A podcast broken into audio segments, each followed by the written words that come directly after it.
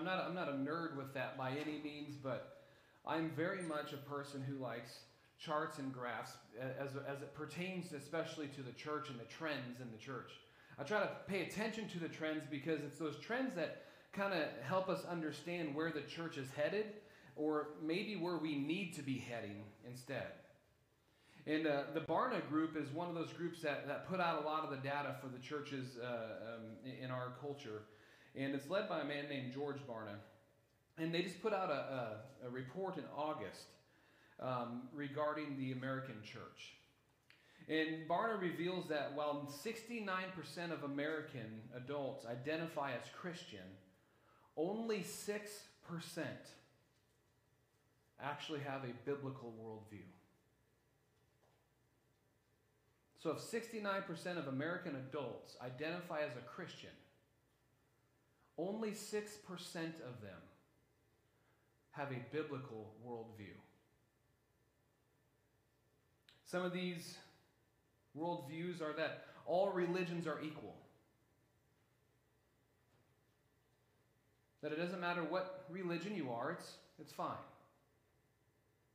Some of it is that the Holy Spirit is not a personal being. You can hear this in people's language sometimes, and sometimes it's by accident, but other times it's on purpose, where people, people will say things like it while describing the Holy Spirit. The Bible says that the Holy Spirit is a living being. He is here. Other things is that people can earn their way to heaven by being good. This is permeating the church. All but 6%. Beliefs that majorities of people in this category reject also include the idea that Jesus is the only person who can save them. They reject that. All but 6%. Or that marriage should be between one man and one woman. All but 6% reject that idea. And that the premarital sex is wrong. All but 6% reject that idea. Church, there's something wrong. There's something terribly wrong. We need leaders who will stand on truth. We need leaders who will understand that without the Bible and the truth in the Bible, the church will die. The local church. The church will always be around. But local bodies, and we're seeing this every day churches closing their doors, and during the COVID pandemic lockdown, that increased uh, substantially. Churches that are splitting over doctrinal issues that shouldn't be an issue because the Bible gives us the guidance. There's no reason to argue over certain things because the Bible says what it says and we just need to obey. But when we have leaders in the churches that refuse to take the Bible at what it says, or refuse to teach things that are hard,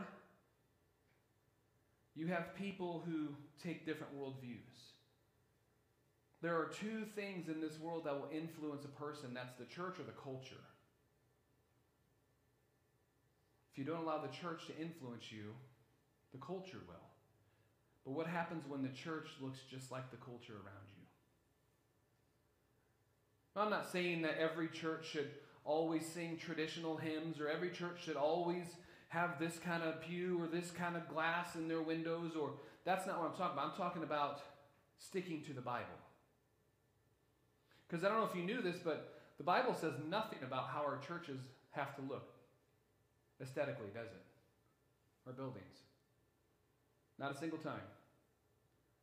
In fact, rarely did they have buildings. They met in each other's homes. I had a pastor that I was working with in Idaho when I was the youth pastor there, and he used to get his haircut by uh, one of the Church of Christ um, members that was non-instrumental Church of, Church of Christ. And uh, the, the, the barber knew what Steelman did as a living and where he was and as, as, a, as a pastor. And so uh, he would chastise Steelman all the time, saying, I can't believe you guys use instruments for your worship. Because they sing a cappella. They don't do any piano, no organ, no guitars, no, nothing. And they believe traditionally that, the, that Jesus didn't give us permission to use them, so we can't. So Steelman one day sat in the barber chair as he's getting a haircut and he said, ah, Something escapes me, but when did Jesus give us permission to have carpet in our church buildings? When did Jesus give us permission to have indoor plumbing in our church buildings? Oh, the pew thing. Yeah, that's it. No, that's not in there either. You see, we've got to teach the Bible for what it is. We've got to teach and lead through Scripture, not through man's opinions or feelings. What does the Bible say? And we need leaders who will do that. We need leaders that will lead with grace and truth through the trials that we face. We need leaders who know how to follow Jesus. Not leaders who, who are popular or well liked or, or whatever, but are followers of Christ. And their lives show that. Last week we talked about the noble task of biblical eldership. We went through each of the qualifications one by one, looking at what it really meant. Remember, though, that although we're talking about eldership, we're not, we're not looking at these principles as just saying, okay, I want you to be an elder, I want you to be an elder. This is something that all of us should be paying attention to. That these are qualifi- these qualifications are principles that are great ideas for all believers to practice. So whether you're a man seeking to be an elder, or you're a woman just seeking to be the best possible witness you can, or a kid trying to figure out your faith, it's right here. It's right here. So may you understand today that we are all created with purpose, man or woman, elder or not, we have a calling in this life. My prayer is that we see this message as a personal challenge to each and every one of us. Let's pray. Father, I pray that you would bless this message. Help us to have ears to hear and hearts to see. Help us, Father, to learn these truths and then to obey. Lord, this is your church. Every one of us in here, every one of us online, every one of us on the phone call need to realize this is your church. So teach us to be obedient to what you'd have us do. We love you, Jesus. We thank you for giving us life. In your name we pray. Amen. If you have Bibles, please turn with me to 1 Peter. 1 Peter chapter 5. And we're going to be verses 1 through 4 this morning. Continuing in our series of biblical leadership, we're starting the last week on elders. This is Elders Part 3. 1 Peter 5 1 through 4 says, So I exhort the elders among you, as a fellow elder and a witness of the sufferings of Christ, as well as a partaker in the glory that is going to be revealed. Shepherd the flock of God that is among you, exercising oversight, not under compulsion, but willingly, as God would have you, not for shameful gain, but eagerly, not domineering over those in your charge, but being examples to the flock. And when the chief shepherd appears, you will receive the unfading crown of glory. Peter addresses the elders by telling them to lead and to lead well.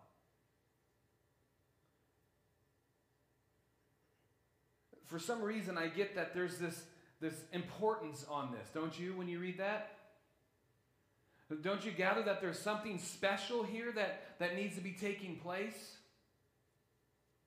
But oftentimes, this idea of being an elder is, is not handled with the utmost respect, or it's not looked to by the congregants as something that's that special. But the Bible places a different emphasis, doesn't it? That the office of an elder is to be looked at with respect.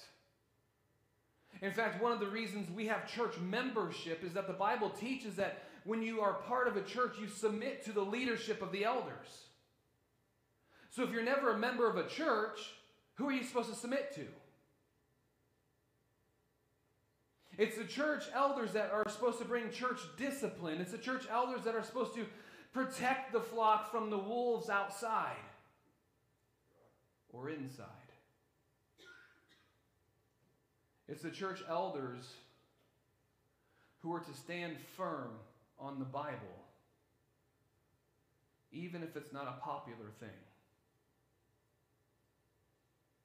Stand firm on the mission, even if it's not a popular mission. You see, it's a noble task to shepherd the flock of God.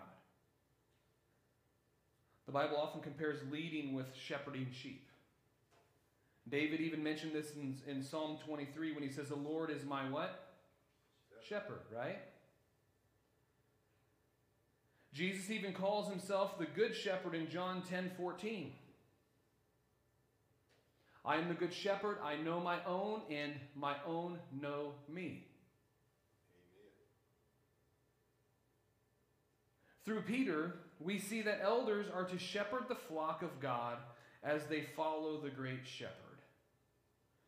So there you are. Essentially, that's all we're going to talk about today. So I guess we can we can be done this morning. Not so fast. We got a lot more. Shepherding the flock of God is their purpose, but what does this look like? What does it mean to shepherd the flock? If you know anything about shepherding, especially in biblical times or, or, or the times of the ancient Near East, you know that it was a very dangerous job. It was very dangerous because you had the charge of protecting all the sheep, and oftentimes it was maybe one or two of you. There was always a, a, a, as you as you brought your sheep to different grazing points, they had to build a makeshift pen that they would bring all the sheep into at night to, to sleep. And I don't know if you know this, but a shepherd, a good shepherd, would lay himself across the entranceway at night to protect the sheep. So if a wild animal, a lion, a wolf, or whatever would come in to try to get the sheep, they had to go through him first. And it's amazing to me that that's the same picture that the scriptures draw as the job of an elder. Is to be the first in line to protect his people. To make sure that the things that are being taught are biblical. To make sure that each other are teaching and, and leading in a biblical manner. To make sure that the people are loving one another. Because I'm promising you something. Satan, when he attacks the church, doesn't attack it from the outside. Yeah, we have a lot of influences outside. He'll destroy it from right in here with the, its own people. That's the most effective way. So it's the elder's responsibility to make sure that doesn't happen.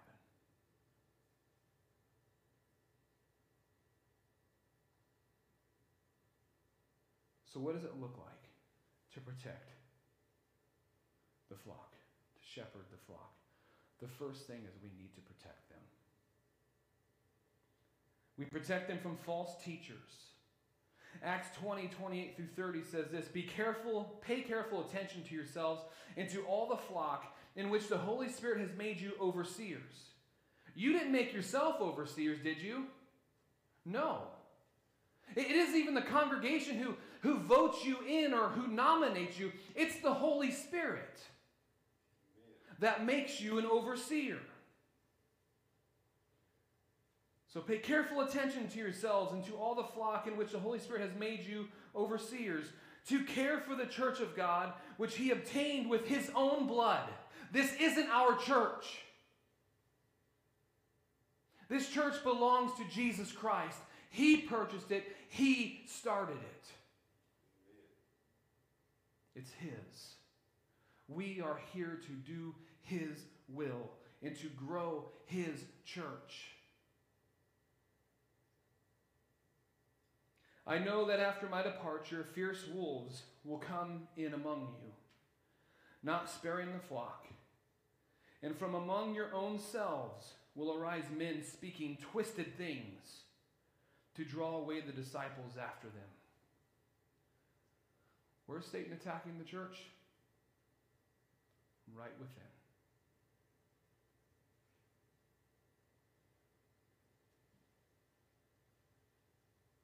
So the elders must protect them. They must be in the word so that they can refute the false teachers, the lies, the gossips, the, the, the slander.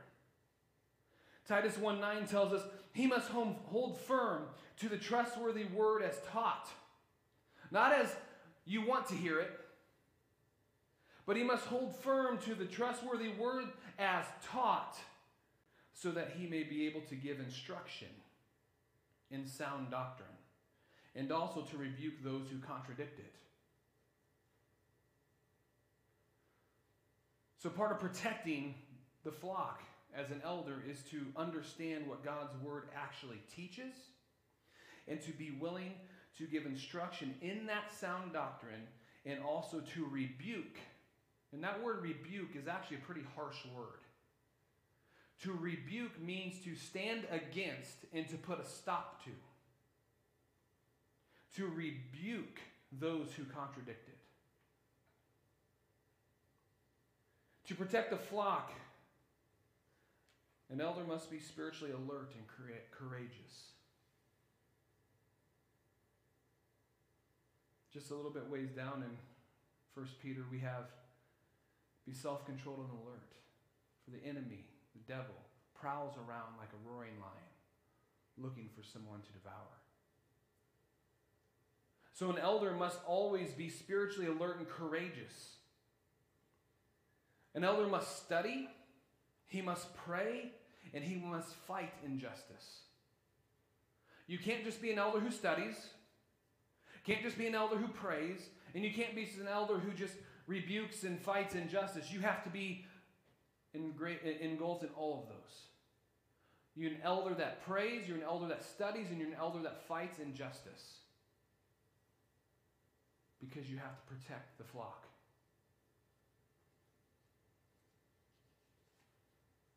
To be spiritually alert and courageous means you must be in tune with the will of God. That you must have a direction in which you're going. Folks, we can't just do church just to have church. That's what the church has done for years, and, and, and churches that do that for years don't get anywhere. We have to have a mission in our church, a goal, an end goal. Every year for myself, I sit down and I set goals for myself, personally, my family, and my church family. And I, and I, where do I want to be at the end of the year? Where do we want to be in two years, five years, eight years? You see, we've got to have a marker to, to go to.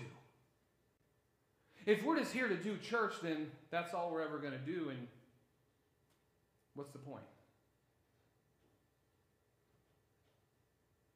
What is the words Jesus tells the church at the end of Matthew? Go, therefore, and make disciples of all nations, baptizing them in the name of the Father and of the Son and of the Holy Spirit. Teaching them. So after you baptize them in the Lord, after they come to Jesus and you baptize them in the Lord, you don't just let them go. Good luck. Have fun. Teach them to obey everything I've commanded you.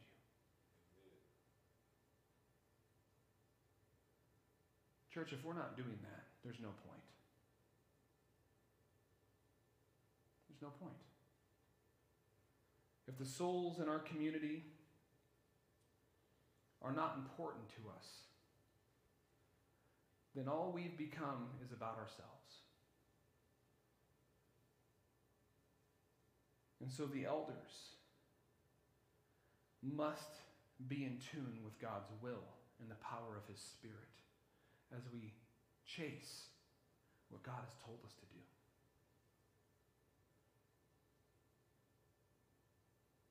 Lastly, we need to feed them.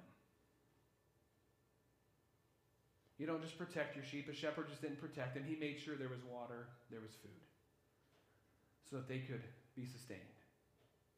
This doesn't mean a weekly potluck, although that would be kind of cool. This means to spiritually feed them, to make sure that what we teach, what is allowed to be taught, is going to be good for them. This means that as an eldership, we come alongside people and we make sure that there's a, an environment for them to be able to learn in. That there's plenty of time for teaching to be taking place. And that it isn't just done right here on a Sunday morning, but it's done on a Wednesday night, it's done on a Tuesday night, it's done on a Friday night. However, it is, we have to feed them. And you can even go with this in your family. Parents, you need to feed your children. Not just in a physical sense, but spiritually. Grandparents, feed your grandkids. I'm standing on stage right now because of my grandfather. He invested in my life. He fed me. feed. This is a huge responsibility. Every elder, basically, in biblical stance, in a biblical um, view, every elder was required to teach. No question. You had to be able to teach. So every elder in the modern church should be teaching. Teaching Sunday school, leading a small group, teaching a Bible study, preaching every now and again.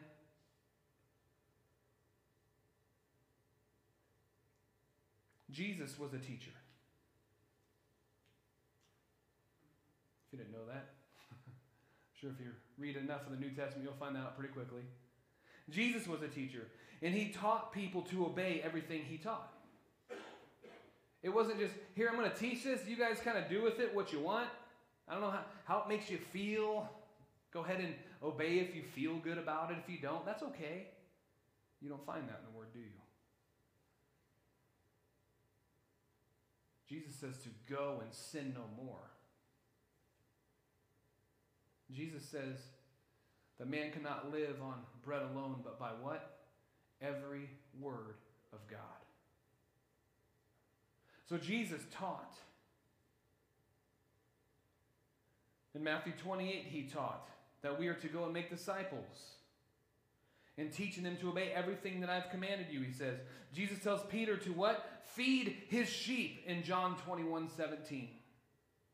The apostles were teachers, and the people were devoted to their teachings. Acts 2.42, and the people met daily in their homes, and they devoted themselves to the apostles' teaching and to the breaking of bread. It was one of the qualifications that we talked about last week teach, feed the people. But, people, it's up to you to eat. In my career as a minister, I've, I've heard many times, I'm just not being fed. Folks, if you're in a Bible believing church and the Bible is being taught, you're being fed, you're just not eating. Christianity is not a buffet. You can't pick and choose the things you want to eat. I get to do that when I go to a buffet. There are things on a buffet I don't like. So I have the, the, the, the great opportunity because I paid so much to be there. I try to avoid buffets, by the way, as much as possible. But I have the, the privilege of being able to say, I don't want to eat that, so I'm going to eat this. Church, when the Bible is being served, you don't have a choice. You need to eat. Even if you don't understand, or you don't understand why, or you have those questions, you still need to eat because it's nourishment for your soul. It's okay to have questions, but let it permeate your heart and your mind. Think on it, study it, get those questions answered. Believers mature by the Word of God and what the Spirit does through it. We just don't become a Christian one day and say, Well, I'm mature now. No, no, no, no. You just started. In fact, Paul addresses this. He talks about being baby Christians or in the elemental teachings of the word, that you need to graduate from that and get in from the milk to the, the solid food. You need to grow. The elder must teach it and help guide people through it, just as a shepherd would lead his sheep to water or food. The elder is to do that. One of the guys that I look up to uh, for biblical eldership is an author and pastor by the name of Alexander Strauch. In fact, it's a book I'm taking our elders through right now called Biblical Eldership. This is what he says. He says the failure of church elders to know and teach the Bible is one of the chief reasons doctrinal error floods churches today and drowns the power and life of the church. So, can any man just be an elder? I don't care if you've been a deacon for 10, 15, 20, 30, 40 years. Any man just cannot be an elder. They have to be qualified. And one of the qualifications is to be able to feed the sheep, to know the Word of God. Eldership is about leadership. Eldership is about leadership that is seen by people. Eldership is about leadership that guides. Eldership is about being able to follow Jesus as you expect others to follow you. To lead the people in the ways of God has planned for them. That's what eldership is. To be in tune with His will. It's men who seek first the kingdom of God. David's words in Psalm 23, 1 to 3 say it best. You know this. The Lord is my shepherd, I shall not want. He makes me lie down in green pastures. He leads me beside still waters. He restores my soul. He leads me in paths of righteousness for his name's sake. Jesus is the great shepherd. And he is the one that leads us. So if you cannot follow the great shepherd, you cannot shepherd others. Eldership is about men who allow God to be their shepherd. Really, that is what Christianity is all about. Who leads you? Is it God? Billy Graham used to say, you can tell somebody's God by looking at their checkbook. A lot of truth to that, isn't there? Who leads? Who is your God? We must allow Him to lead us, Jesus. And as He leads us, we lead others. Paul says, Follow me as I what? Follow Christ. What's Paul giving permission to everybody to do? to follow him as long as he's following Jesus. It is truly a noble task to be an elder. And it's a noble task to walk in the ways of Jesus. So I challenge you all to lead as God has asked you to lead. Whatever you are in, what, whatever you are doing in your life, whether you're a parent or you're a grandparent or you're an elder, you're a deacon, whatever you are, lead as you follow. Someone is watching you. So lead well. Surrender your life to the Good Shepherd. Protect the ones you lead. Feed the sheep. Let's pray. Father, I thank you and I praise you for giving us all that we need in your word. There is no more, there is no less. Everything we are to be is to be guided by your Spirit through your word. So, God, help us to be that. Help us to be obedient to what your word says. Help us, God, to live according to what your word says. Help us, God, to lead with what your word says.